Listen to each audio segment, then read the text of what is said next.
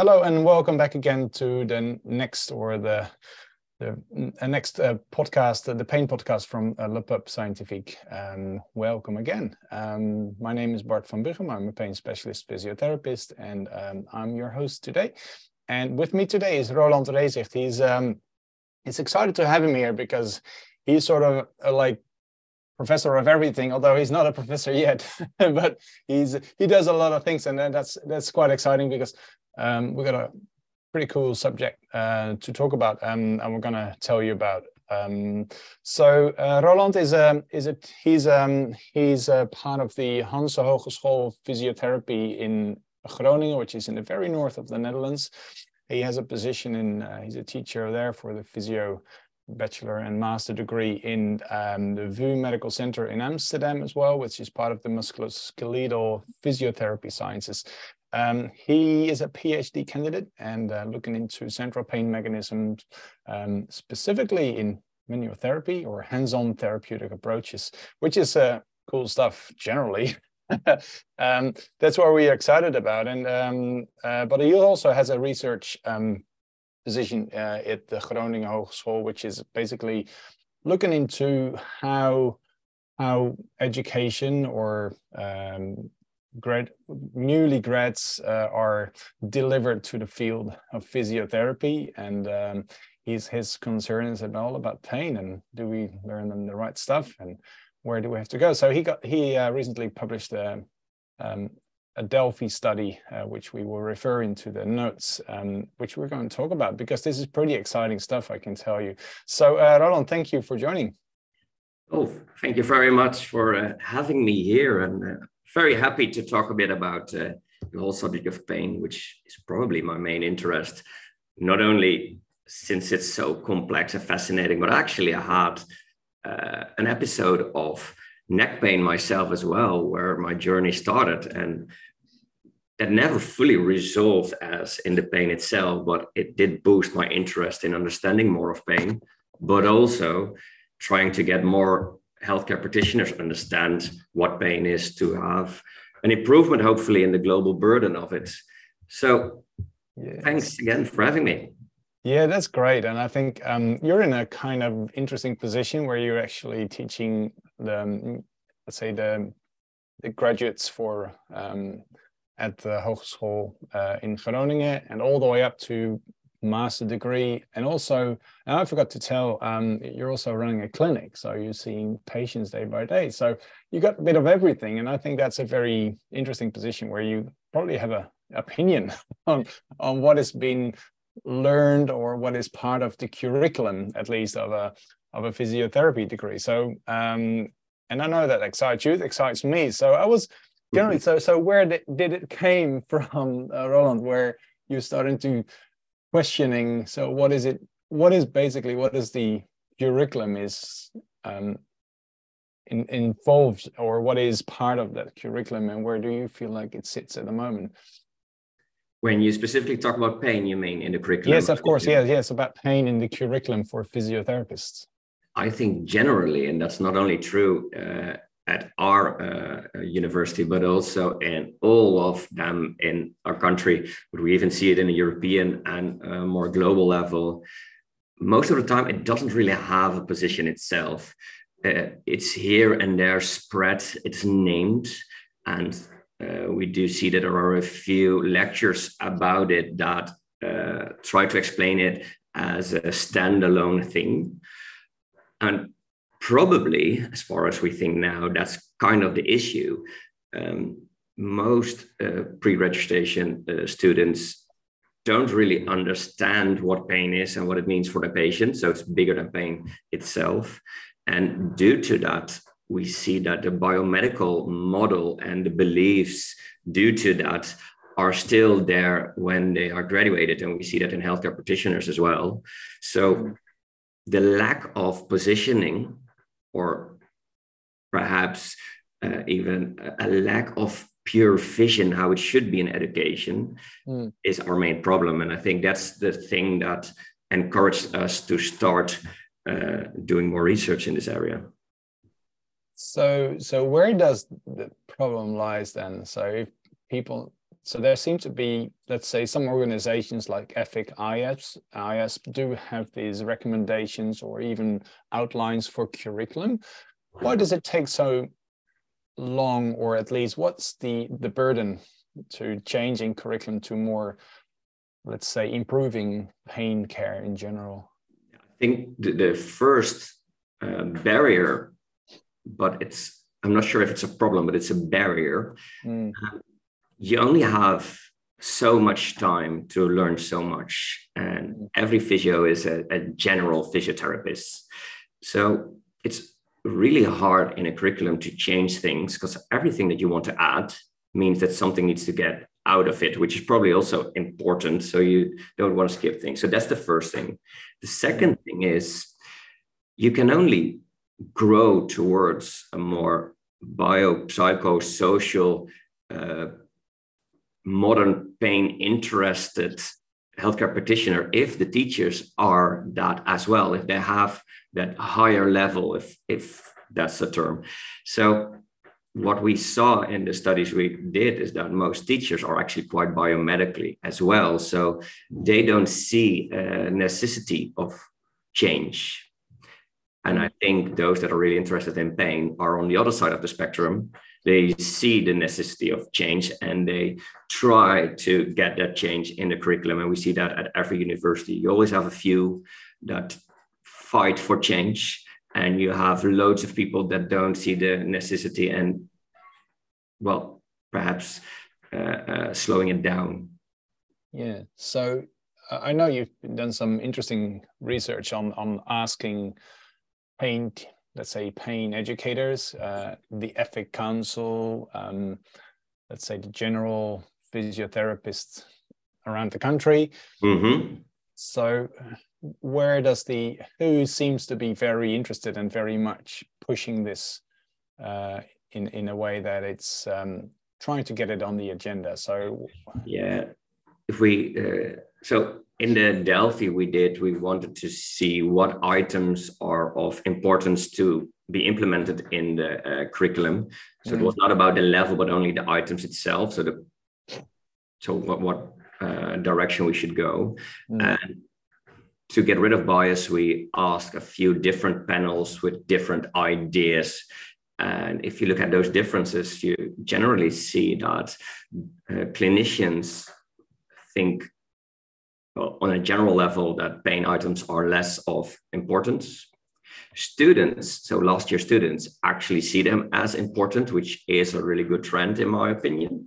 Mm-hmm. Uh, logically, the IASP and the EFIC uh, panel members thought it was really important.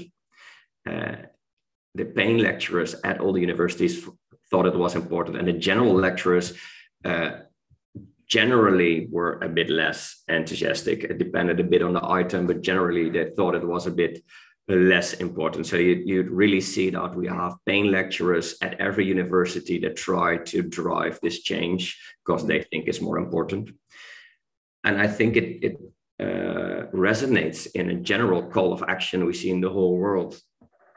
More and more, we see big um, uh, unions like the ISP and EFIC, as you already said, calling for a change. What we see now, even uh, in this year, a beautiful editorial is uh, published about how we should change musculoskeletal health. And again, there we see the, the call we have to change education itself as well hmm. to respond to the global burden of musculoskeletal health. So it's yeah. not just a pain thing, right? So no, it's not. It's not just a pain thing, but we have to acknowledge. At least that's my strong opinion, and I do have a strong opinion in this one. In the first line of care in musculoskeletal health, the general problem is pain and people want to know what their pain is they want to be uh, they want to improve their quality of life due to their pain so i think it's of major importance that a healthcare practitioner understands pain because you can go two directions if you ask me mm. if you know pain you can help them if you don't know pain there is a high chance that in the long term they will not improve you will give them a non-durable narrative so it's highly important that the healthcare practitioner itself knows pain. Yeah. Since the patient will get his cognitions from that healthcare practitioner. So if the patients are asking for it, even the students, and let's say organizations like the WHO, EFIC, IASP are pushing for change. Is it is it a university issue then the change? So it's within the university and globally. Um, like you said, it's maybe yeah. it's not not not a burden, but it's like an obstacle that needs to be run. Yeah. So what what is so from your experience because you're you're uh, employed by two unis. So so what is generally the the biggest step to make within a university to change a curriculum, even any change? Is that do you have any experience with that? Yeah, I, I think all universities, specifically if we talk about uh, physiotherapy now, they are big. So many people uh, need to uh, be okay with the change. So that's mm. high importance. And then why do we need to change? That question needs to be answered on a specific level. So just having a, an opinion is not enough to get a change. So we need to have evidence. Mm. But then still having scientific evidence as in a few articles or whatsoever, is again not enough, but it's better than an opinion already. So that's why we had the Delphi. It was the uh, ignition of change. It mm. doesn't change anything, but it is a paper we can use to talk about the change. The next step is on a, a national level, if we look at our country, we, we have the physiotherapeutic union. They should take position that this change is necessary. If they take that position, then all the uh, uh, curricula will uh, acknowledge that uh, urgent change and they will do it. So in the end it's it does have something to do with uh, bureaucracy as well i'd say or, authority. And that's not a bad thing because otherwise there would be a chance that if there is some kind of new uh, treatment being thought of mm. uh, let's say uh, we we have a, a, nice paper that says something really good about cupping you don't want it directly implemented. Mm it is somewhere quite good that it's slowed down. But on the other hand, here in Groningen, for example, we're already busy from the 90s to change it. I know that Professor Paul van Wilgen started, well, I'd say a revolution, but it didn't work out yet. He was too soon. It was too early to change it. So mm. they all wait on a higher order authority to push the change and evidence is necessary for that and positional statements. And i get that. And, and interestingly um, when you sort of sum up the the the issues there like bureaucracy and so on it looks like that the evidence is a bit ahead of the training. And and I, I reckon that for many uh, for many countries, there is a master degree available where they definitely have a more focus on, on psychosocial aspects of pain and or general health at least, yeah. or even just on musculoskeletal health. But it, it, it's fine. So my question to you, you've done this Delphi, but what does, what are the skill set that is lacking at the moment within the university for students in physiotherapy compared to what is perhaps more needed or what is part of that. So what, what kind of training is not part of the core curriculum and, and should be in your opinion? I think the uh, general consensus in all that are trained more in this area but even in those that are not trained there's consensus in them as well. There is a lack of recognition of psychosocial factors and skills to uh, ask about them, to uh, to identify them. So even if if you know what they are, you need to have skills to talk with your patient. Mm. And then after that, what do you do with them? So uh, uh in loads of papers, we'll recognize that physios uh, um, say that they have that lack of recognition and and skill sets to do anything with psychosocial uh, factors. On the other hand, what's also missing, and it is debatable if it's necessary, but in my opinion, it is, many don't know how pain itself works. So, from a neurophysiological point of view. And I do think a basic knowledge is necessary because otherwise it will be an, an just a concept. And that concept is quite fast translated to it's just all in your head, which is a total different sentence for the patient. So they need to have a, a fundament that is actually true or something like that. And uh, I see in uh, most curricula that there's a lack of a neurophysiological explanation of what is pain, why can it change due to prolonged time of pain. Um, mm. And many students tell me that when I teach that part, they finally understand that pain is something different than the damage signaler that it was in their biomedical view. And they understand that it's a true problem. Mm. Not even talking about the lived experience and what it does with patients and so on. Uh, but even that, so I think the general lack is psychosocial factors and doing things with it, knowing what to do, and understanding pain itself. So both. Yes, and I, is that and I, that, that ties into your one of your comments, Forrest, and I, I, I like that bit because it resonates, I guess, with many teachers. So there is a, a limited of let's say learning or data you can bring to a curriculum in a certain amount of time. So is it too much? Is it too much to ask if or do you feel like no we have to make decisions? Some some things has to go out. We have to make we sort of have to the psychosocial aspects of pain and communication has to bring we have to bring it more forward in training and perhaps some of the other things that we believe were important for physiotherapists. We're actually not that important anymore so we're going to change the order or importance of that. Yeah. I i think you could prioritize what's necessary for what our patients need and there are a few pillars you can do it on i suggest that the first pillar is the global burden of health so we know that pain is the biggest problem we have in the world so we should prioritize the skills that necessary for pain mm. uh, second of that, I think you could look into all the skills you need for pain. Do you need them for the non pain cases as well? And I think the answer on many of the items that are important is yes. Your communication skills, and also think about health literacy, all that kind of things are really important for people that are in pain, musculoskeletal, neuropathic, whatsoever, but also for people with cardiovascular diseases, rehabilitation, etc., shared decision making.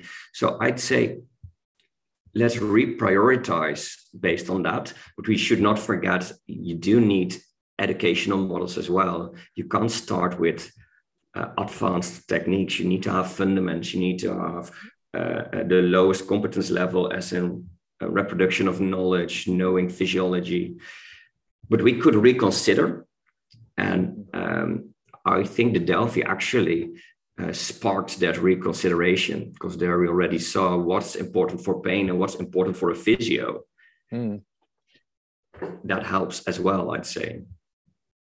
So uh, you, you've listed in that Delphi study, you listed like a number of approaches and definitions as well. Yeah. So were there any surprises in, in when you're asking so many people and then you've got this massive data collection now. So what I know you've been publishing, but you may have published the most interesting bits, but maybe there's other stuff that you feel like, well, this is something to look into.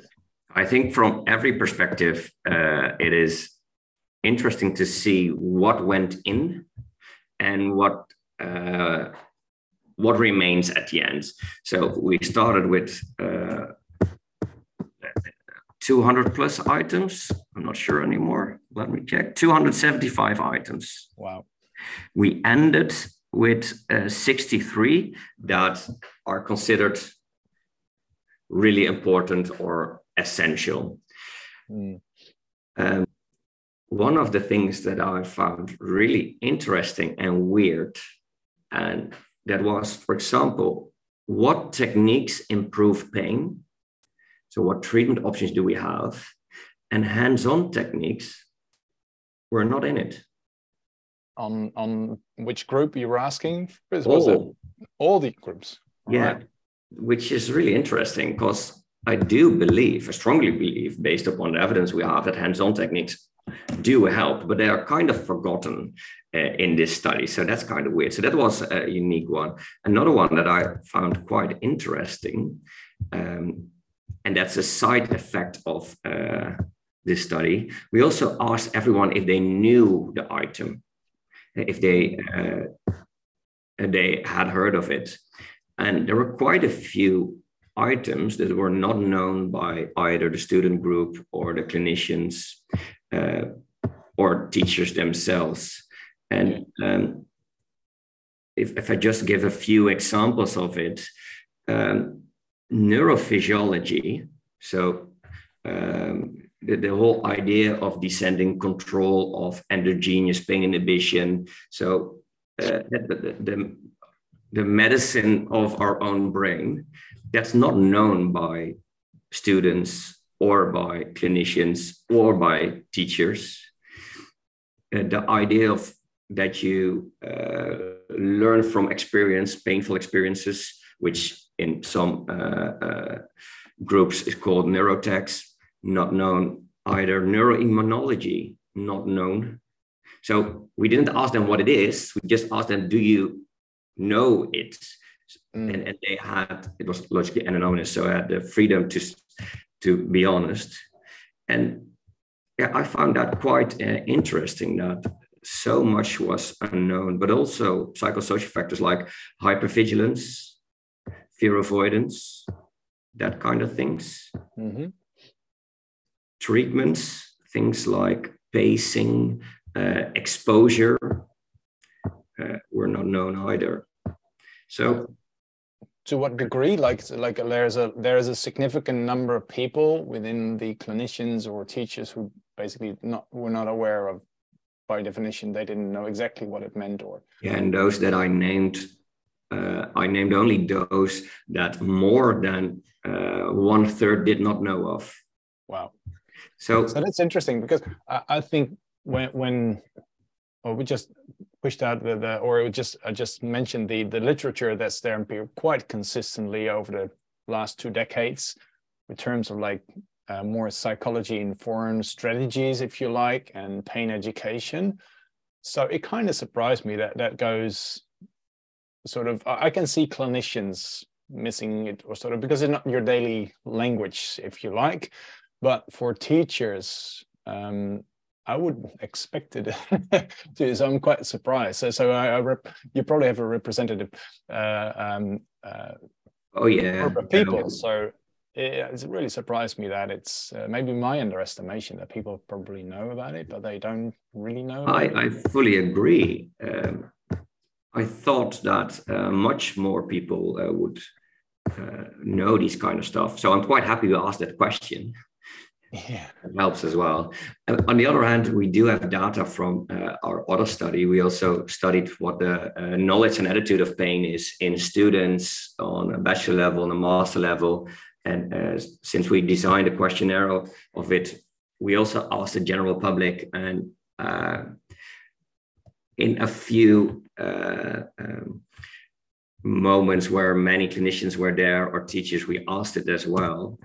And there we kind of saw the same idea. So if we look at the score from a biomedical to biopsychosocial um, orientated um, participant, we see that students grow from year one till year four into a more biopsychosocial approach. And in year one, they are equal to the general public.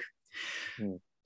But when we look into the masters, they they grow a bit, but when they are in their last year, they they kind of dive a bit downwards again, which is interesting. We don't know why, uh, but more interesting. But it's it's not a real study, and it was a small sample. But when we asked teachers, they were at the level of the uh, approximately fourth year students So if you think of it that you are being taught by someone with a certain knowledge and attitude of pain, it's quite hard to grow uh, beyond your teacher because because you will listen to uh, what he has to say. So if the teachers are on the level of year four, there is not much growth to expect behind that. So in, in, equally to the Delphi study, where we, we saw that many teachers don't know these items, in the KNAP study, we see that teachers should be way higher up the KNAP score as well, so they can teach the first uh, of the, the, the, pre-registration students a bit more as well. So I think it's it kind of confirms that we should teach the teachers so, so where is this going now? So, so you, you, I think this isn't. I don't think there is. Maybe there has been study similar or comparable. Um, otherwise, uh, I think you, you, there must be next step. So, what is happening in the field at the moment where you you've been part of?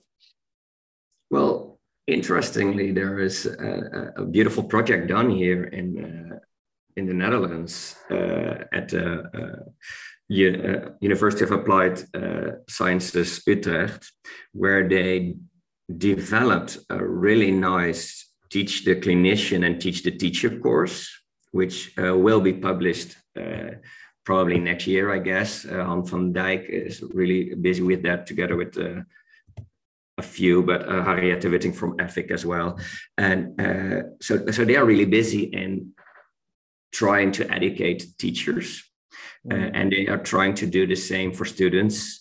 Uh, and we at the Hanze do it as well. So the, the whole knowledge and attitude of pain, uh, education in, in pain, in physiotherapy, I do that together with Anneke Beetsma. She's the, the, the, main leader in that area. She will do, uh, I think, a beautiful randomized controlled trial on an educational level to see can we well, quite simply uh, enhance a bit of our education to see if the, uh, the knowledge attitude, but also their behavior will already change. So we, we, we will not do a new module or whatsoever, but just enhance narratives, terms used, focus on the patient instead of the tissue, those kind of things.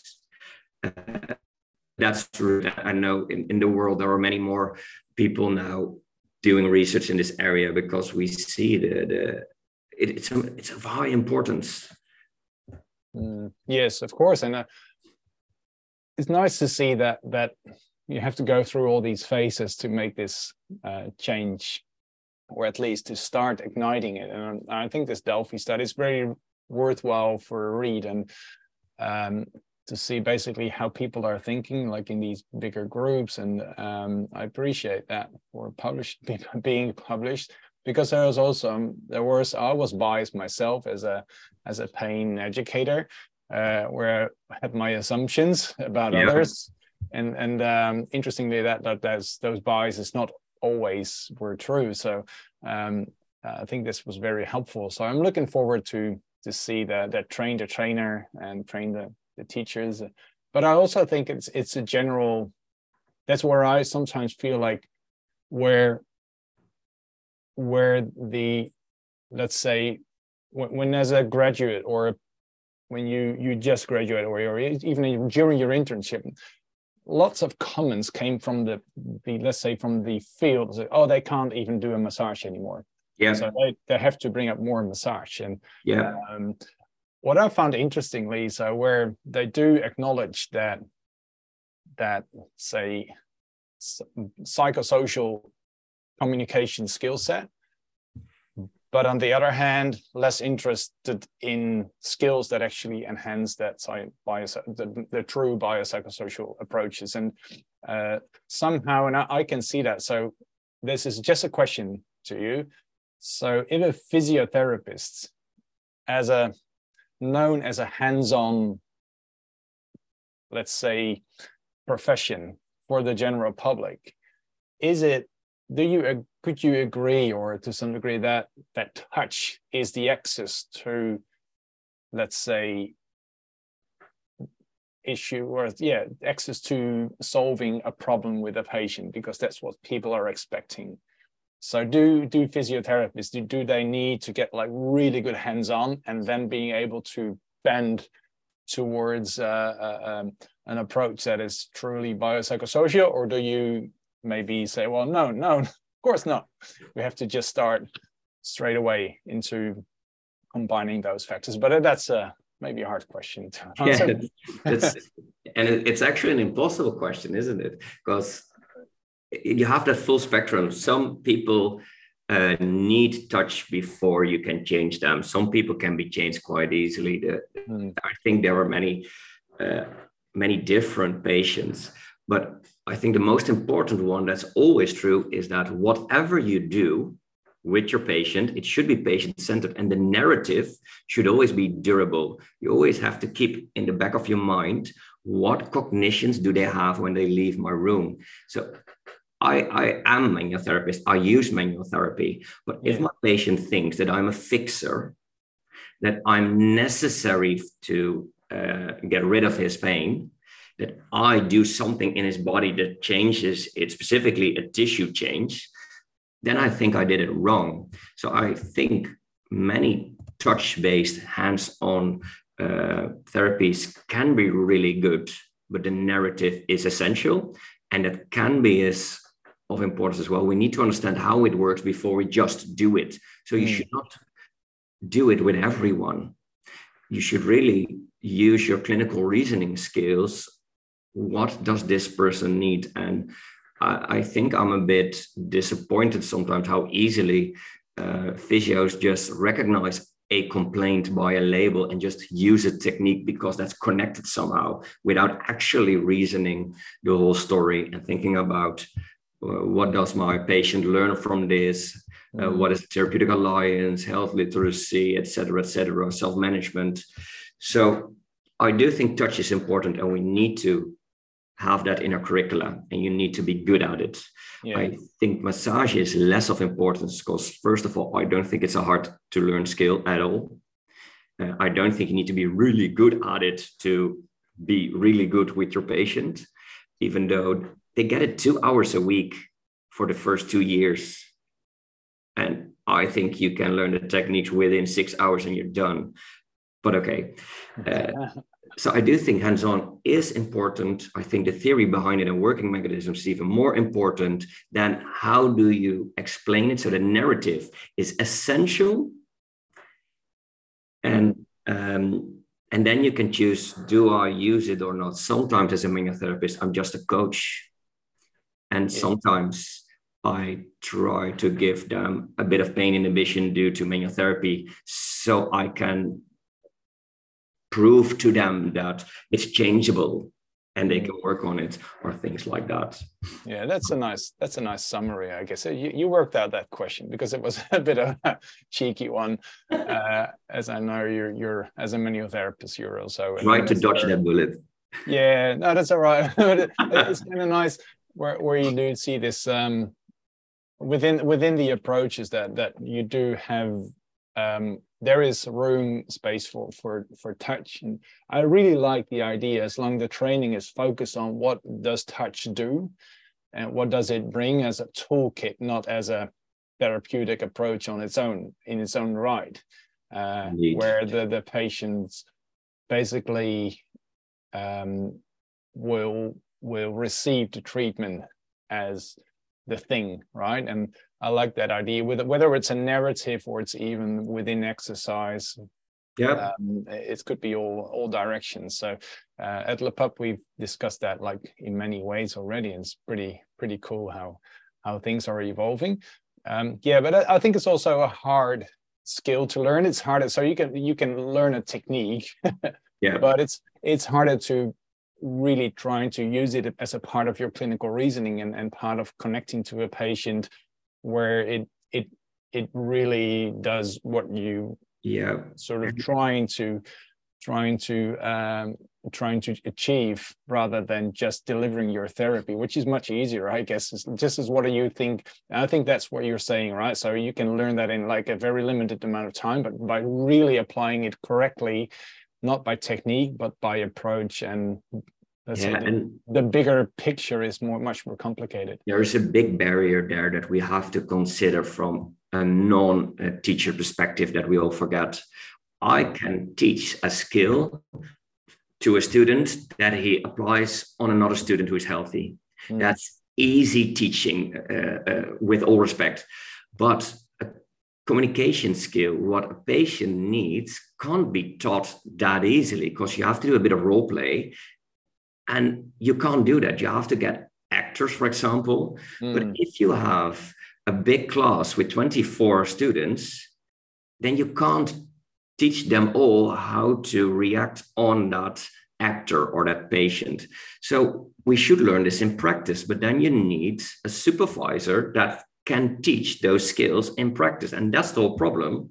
We know that those generally those in practice say they don't have those psychosocial recognition skills communicate communicative techniques so they can't learn their student doing that specifically for the patient either so yeah. it's really hard to teach those communicative skills uh, narratives of techniques applied to that specific patient and patient-centered yeah. care so even though I know many from the outside world and researchers and and and uh, happy pain know-it-alls think that we should do that way better, and we all agree, but it's not that easy to actually do it didactical uh, uh and Correct. pragmatically. Yeah, yeah, absolutely. So that's a barrier as well we have to consider. Yes. I think that's a nice finisher, uh, Roland. So, so let's keep people pondering on, on how to change and I'm uh, the the education of, of physiotherapists in general, but I think this also is part of the psychologist movement. So maybe um, pushing away or diving in. So there's so much to to for debate, but also it's exciting times. And I think we've said that before. And um, um, I know some really well known um, lecturers and uh, lecturers and uh, and researchers say this is an exciting time actually this is pretty cool. There's a lots of things happening. It's not as Indeed. years ago it, nothing happened in, in this profession. Now everything is changing. So if you like change it's pretty it's a pretty awesome to be part of that. Yeah and what is new or new for me at least there is room for that debate that you just said. We now are open for discussion. It's not authority based anymore. We do it together. Mm teachers, researchers, clinicians, patients. We work together and listen to each other's story more and more and more. Totally, yes, and I, I think that's a, there's proof if your Delphi study is part of that. So I would recommend everyone to have a read uh, uh, and and take your own considerations on that. Um, and maybe this this um, uh, the way the way um, um uh, the Netherlands and the unis are are basically trying to uh, evolve and slowly changing the curriculum itself. And I think it's a nice example how it can happen. So, and I know from you uh, that and we now know that it is actually happening and it's a part of the discussion. So uh, appreciate it. Um, and thanks for joining, uh, Roland. You're welcome. And just as a last shout out, uh, also consider the work of uh, Anneke Beetsma, who's really, uh, really into this. And, and for example, Han van Dijk as well uh, education research on pain in this country is uh, is also uh, done quite a lot, which I'm really proud of. So also check their work uh, next to the well the, the, Delphi where I'm proud of as well. We'll make sure um, we leave some in the notes so so we would be lovely. We can take Obviously, all right. This is great. Thank you, Roland. Um, we keep an eye on you and on your work. Um, we'll be excited to meet you again in person. Again, will be good fun, uh, as we know. And uh, uh, thank you for listening um, to everyone who tuned in. Um, we'll be back in two weeks. Uh, if you want to know more, just um, make sure you follow this podcast. Uh, give it a give it a go on on your platform, and um, we'll be sharing some very exciting new stuff on lepubscientifique.com, um, where you can sort of start start your learning journey. Um, and parts of these conversations are hopefully will excite you as well. So thank you for joining. Thank you, Roland. Thank you all for listening. Thank you. Bye bye.